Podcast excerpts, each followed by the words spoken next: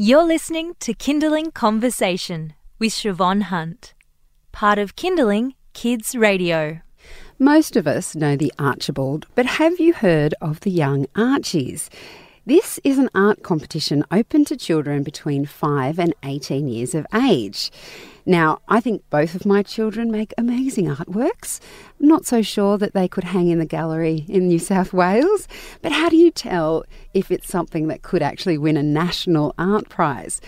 Victoria Collings is the Senior Coordinator of Education and Public Programs at the Art Gallery of New South Wales. She was one of the judges. Hi, Victoria. Hello, How are hi. you? I'm very good, thank you. Listen, I'm particularly interested in the five to eight year old c- category, if we can concentrate on that. I mean, you had amazing artworks from children of all ages. We did, yes. Um, but why does your this particular art competition, one of such high calibre, include children as young as five? Oh, I think it's important to encourage children to make art from a very young age, and there's so much they can get out of creating art as well and engaging with the people they love around them.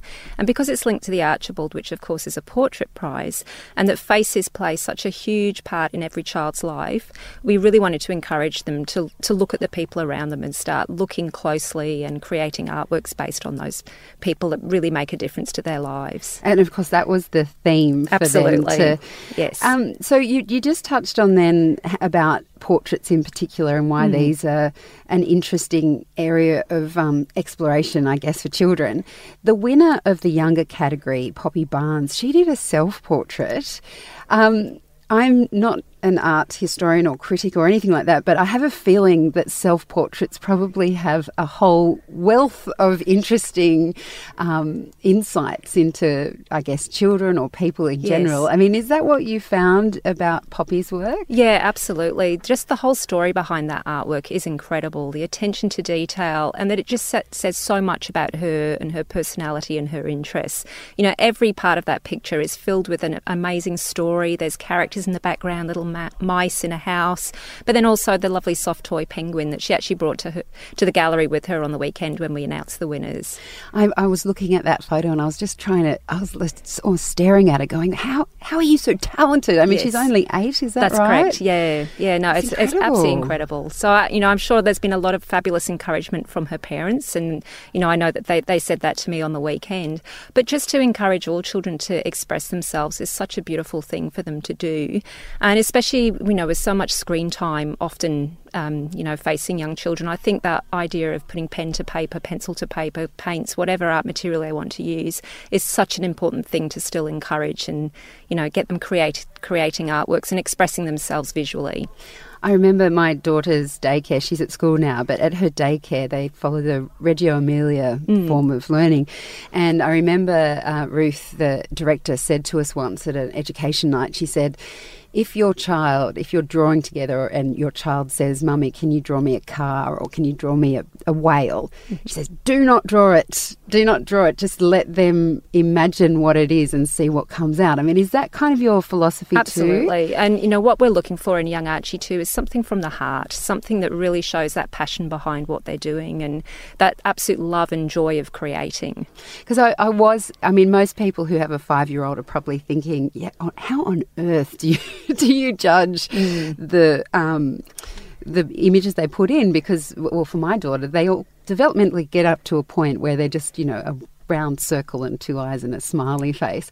What kind of range did you see? Oh, it's a, it's a huge range, and that's one of the reasons why we divide it into the four age categories as well. So that you know the difference between what the five to eight year olds are creating is completely different to the sixteen to eighteen year olds, and we actually hang them in age order in the gallery too, so that people really do get to have a look at that stage of development. And what I love is that the five to eight year olds will often tell a story in their artwork. It's so much more than just a portrait of the person they're depicting.